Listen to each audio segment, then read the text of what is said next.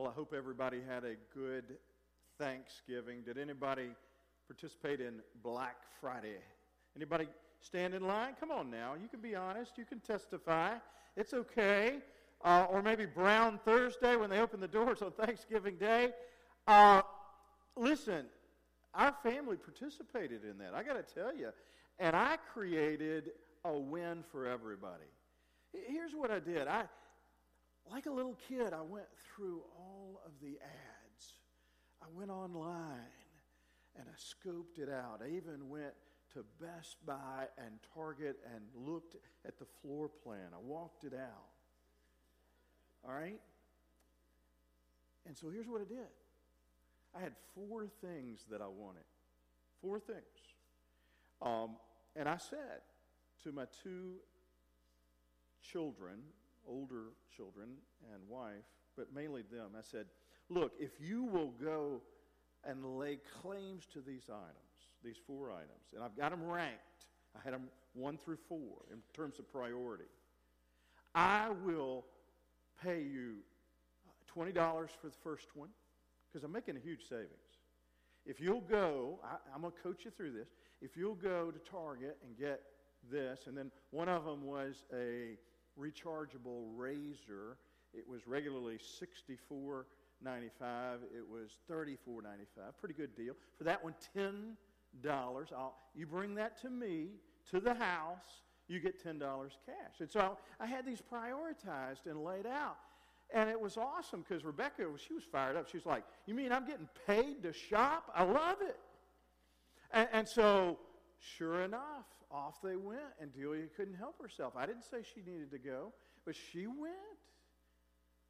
And I thought, there's no way. They're not going to find all four because they're going to be fighting with folks. They're going to be standing in line. Inventory's going to run low.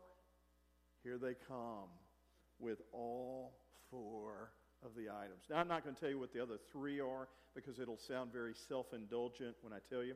But anyway, they, they, uh, they, they, they laid them all around. I was, I was watching a game on TV. It was great. I was on the leather couch, and here comes my personal shoppers. And they lay it all there and, and say, There you go. And they were empty handed. And you know, I felt bad. I got to tell you, I felt kind of selfish. Um, but once I began to fiddle with some of them, that feeling passed. And, uh, and I did. I did. I, really felt kind of bad about it. And so, one of the messages in this message that I'm sharing with you is you know, Christmas is about giving, okay? Uh, but the other is, I want to testify and be honest with you. One of the items I am going to take back and credit that towards my wife's Christmas. So that's, you may ask, why would I do that? That's the kind of guy I am. Okay? And so my Black Friday was awesome. And, um, and so Christmas is pretty much over for me in terms of receiving gifts. But, you know, one of the things that I realize every year is that those things that I lay my hands on that become a part of my possession, uh, they don't really have lasting joy. I mean, there is a momentary buzz off of getting those things, but I don't have lasting joy from those things. In fact, many of them you could classify as, as fads. We all know Christmas fad shopping, right? Remember some of the hot items that people would fight over years ago? Furby, that is one ugly mug. Uh, uh you know I'm talking about, that weird creature, animal stuffed thing, right? Furby was real big years ago. Remember Buzz Lightyear? To infinity and beyond. Remember that? That was a huge one. That's in the top five, right? That could be a favorite for you. The number one all time selling Christmas gift for kids. You want to take a shot at it? Cabbage Patch Dolls. That was not on my list. But that's the number one all time selling hot item for Christmas toys. Now, it's interesting, isn't it? That some of these things that we thought were the hottest items are now part of our hoarding storage. They don't mean much to us at all. And then I think about some of the classics, some of the ones that we look back and think, okay, that was a simple gift, but oh, it's been lasting. Think about a bicycle for Christmas. Do you remember that, Smokey? That was huge. Or for some of you Second Amendment folks, a cap gun. You know, pow! I mean, that one lasts a long time. That's a classic. Or a, I saw a kid playing with this the other day Rubik's Cube, right? Or Rock'em Sock'em Robots. That was a great one. Some of these have lasted, and we would say that they're classics. Think about something that is vintage. Some would say wine. Some would say art. Some would say music, which is likened to art. Some would say an automobile that, that has lasted the test of time and still is attractive in design. Something that is stayed, is vintage. And so we're entering into this series entitled Vintage Christmas. And in the midst of the chaos of this season, in the midst of the consumerism, uh, there are a lot of messages that surface. But what we want is to kind of refocus on the classic truths of Advent and Christmas. And those classic truths, those vintage truths, come from the Bible. In fact, so vintage, so classic, so timeless, that we're going all the way back to Isaiah. Isaiah is really categorized as the fifth gospel. It is likened to a gospel in the Old Testament in that it is it has recorded, Isaiah has recorded for us through the inspiration of the Holy Spirit more verses that foretell of Jesus the Messiah. In the Old Testament alone, there, uh, some scholars would say we could tag about a hundred prophecies that kind of move us toward Jesus, uh, point us toward Jesus. Some would say more, some would say less, and Isaiah posts many of those. Because during Isaiah's time, they are in the midst of, God's people are in the midst of uh, captivity and rule by another nation. Part of the time, Assyria, part of the time, Babylon so that they're feeling as though they're held in bondage and they're longing for freedom. They're longing for one to come and save them, to be their Redeemer. And so that's where we pick up today in this series, Vintage Christmas. And the wonderful thing is that these Old Testament passages speak about how Jesus will change the world will radically transform this globe. But what's more important than even that is that Jesus was prophesied so that he would change my life. And he came so that my life would be transformed. And we pray that during this series, uh, that will be afforded to you. That change can happen. That salvation will be part of your story. I want us to look at the scripture and then we're going to pray together. But I'd like for us to look. You have it in your message notes Isaiah chapter 2, verses 1 through 3. We're going to start there. But before we do that, I'd like for us to pray. God, we thank you for your word. We thank you that it's everlasting, that it's applicable to us. And the message that Isaiah was writing is a message for us. We thank you that it's timeless, and that your ways are eternal, and you're a God that never changes. Your mercies are new each morning, but your love is constant, unwavering, and your grace is available to us today. Thank you for that, Lord. And thank you for Isaiah's willingness uh, to record all that was on his heart. It's in the name of the Messiah that we pray, Jesus Christ. Amen. All right, I'll read this. You follow along. Isaiah chapter 2, verses 1 through 3. This is what Isaiah, son of Amoz, saw concerning Judah and Jerusalem, the two main capitals representing the areas where the people of God reside. In the last days, you might want to underline that. In the last days, the mountain of the Lord's temple will be established as the highest of the mountains, and it will be exalted above the hills, and all the nations will stream to it.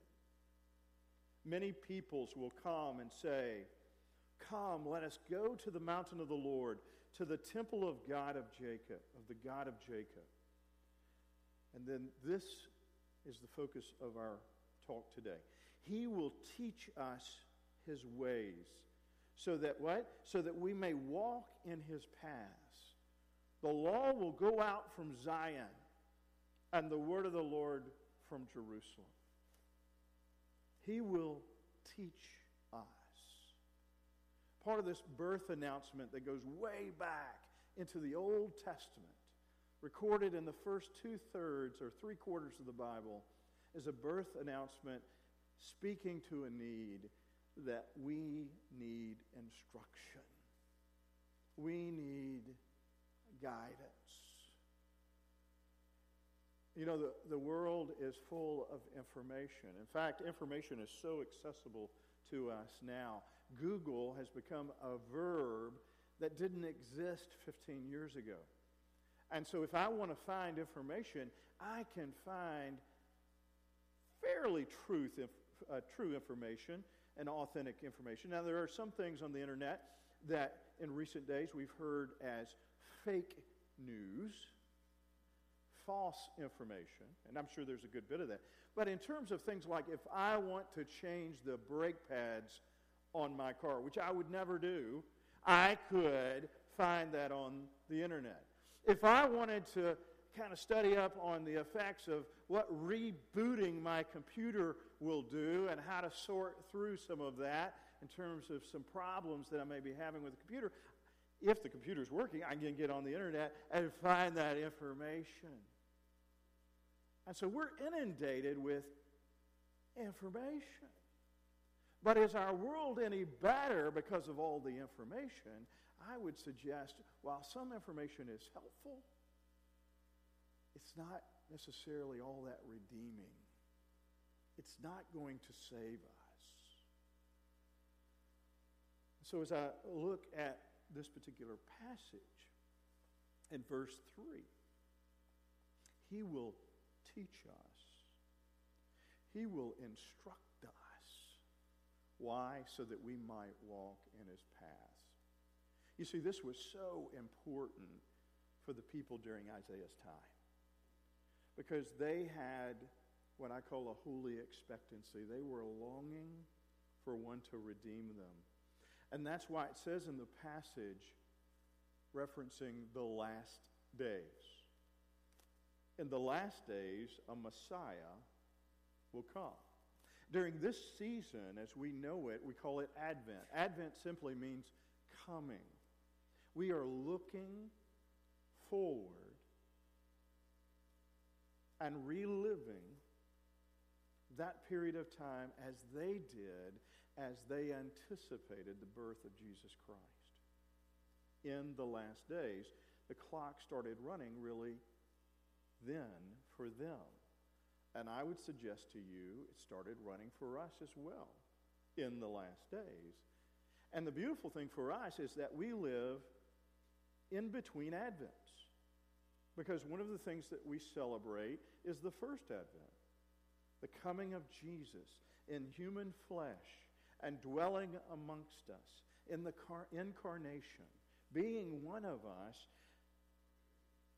and then the second Advent. We're longing for when Christ will come again in all of Christ's glory, and all things will be made new.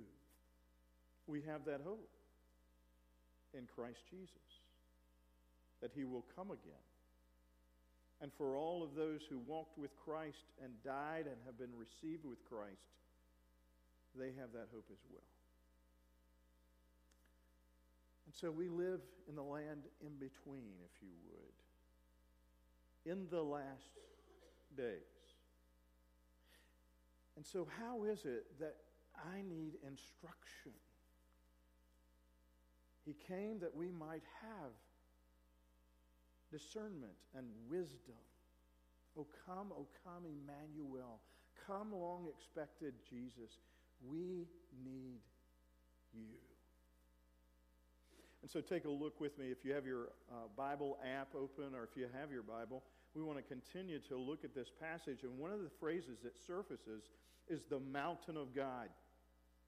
The mountain of God references anything significant that can happen, like when Abraham on the mountain of God, as it's referred to, sacrificed and offered up Isaac, but God provided a ram.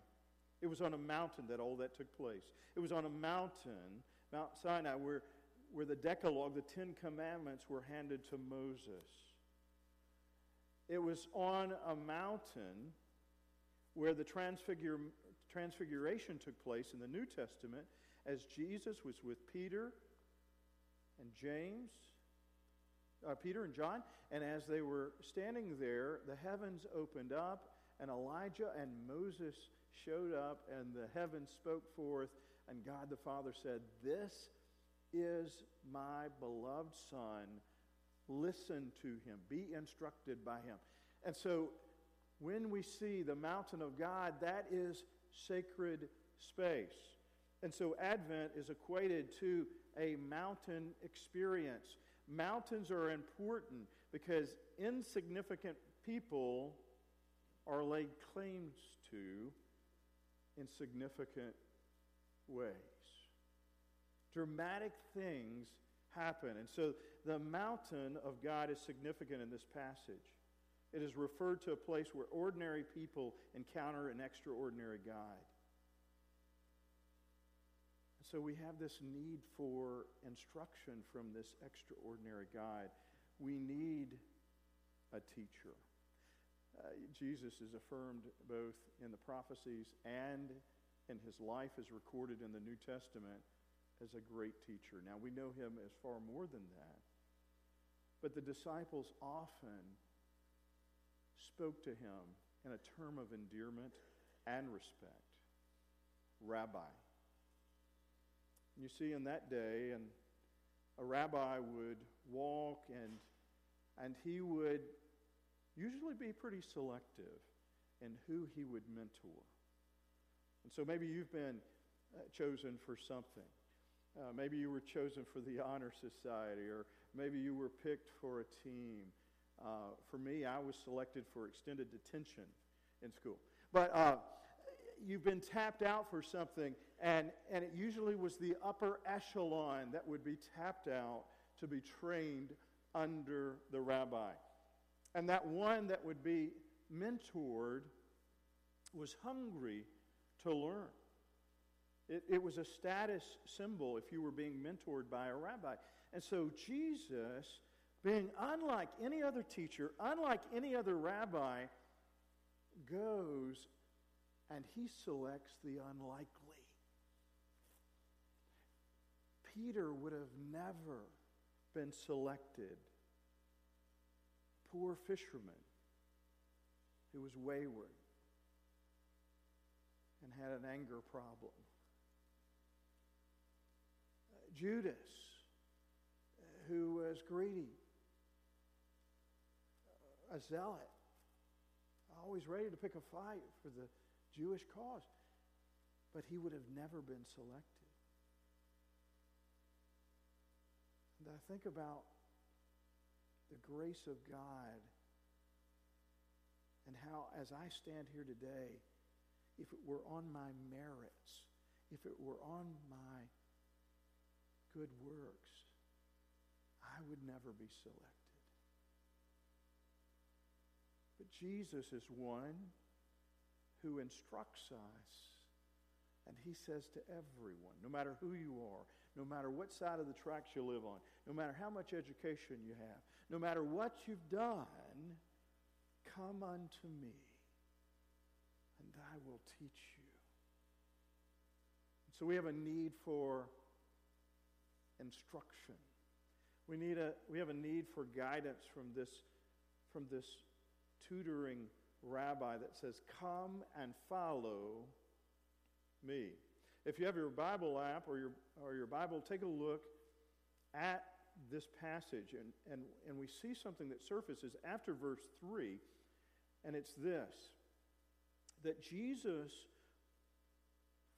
Jesus was born to instruct us so that there may be peace in the world. Now, the reality is, I'm not sure. Now, some historians um, would say we've got over 500,000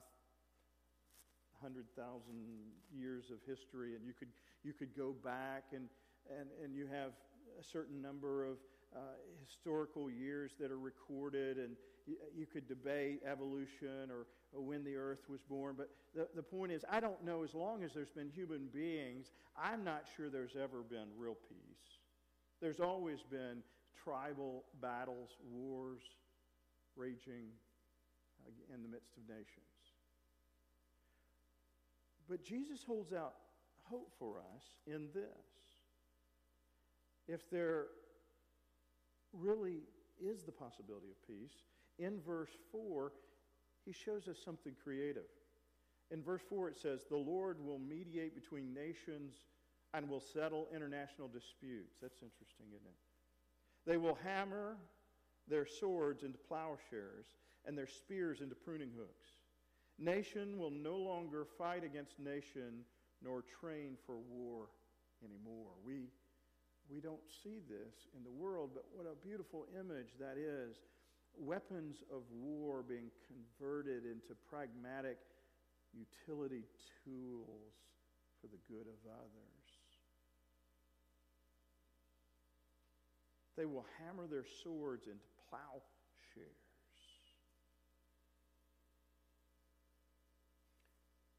And so we pray that God will make us a peaceable nation. But I, I think of that hymn where it says, let there be peace, but let it begin with me. And for there to be real peace, that means I need to have peace abiding with me.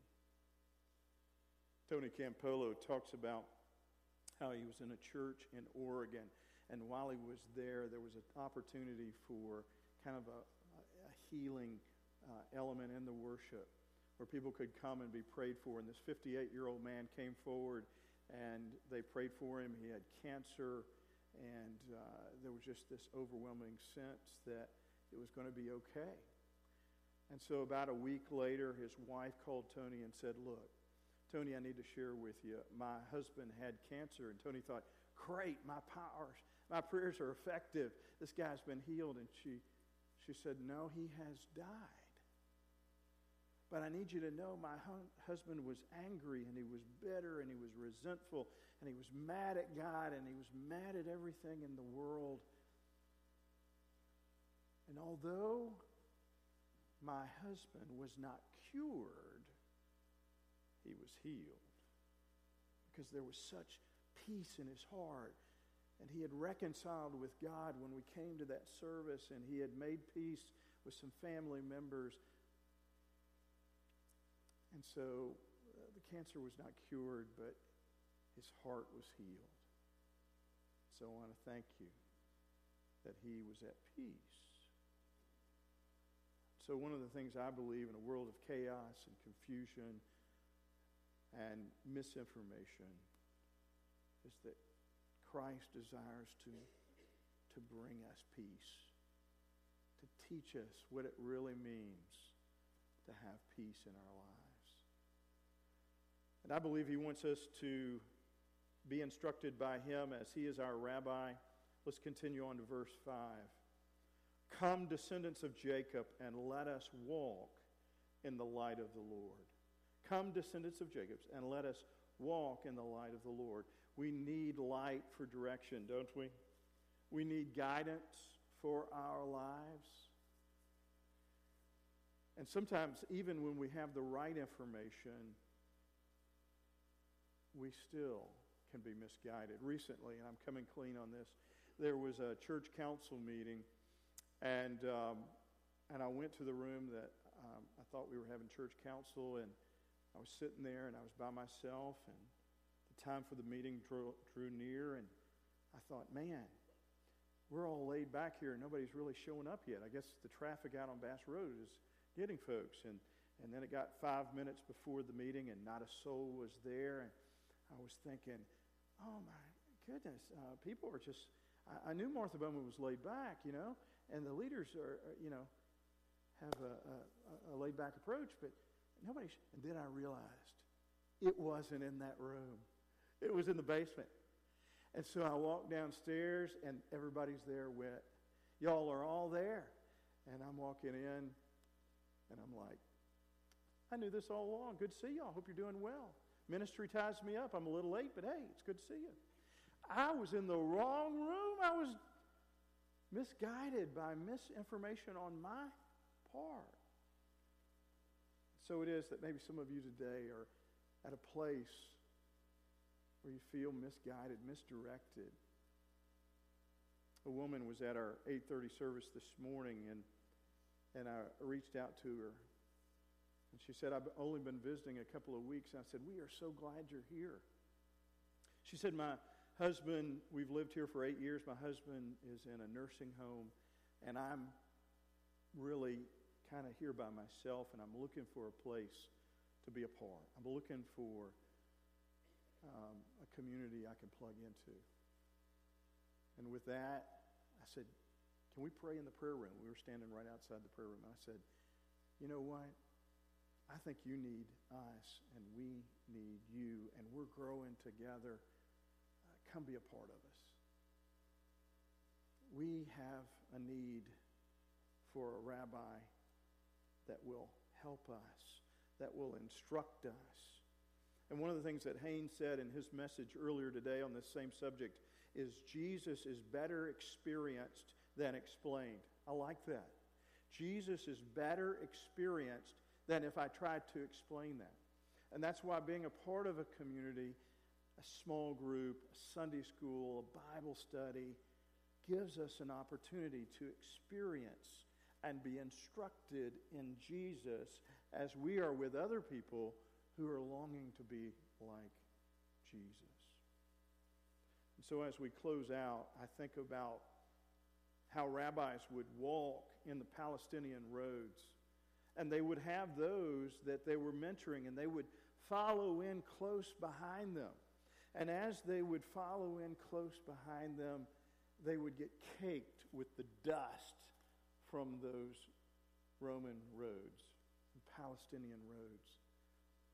And oftentimes, those who were being schooled and trained by the rabbi would have on their robes filth from the road and one of the greatest compliments you could get was this I see that the rabbi, your rabbi's dust, is caked on your tunic, on your clothing. And what that was saying was, I see that you walk closely with your teacher. I see that you draw near to your master. And so much so that the soil from his feet attaches to your clothing. I pray that for us, that we will be instructed by God's Holy Spirit, that we will be caked in that Spirit.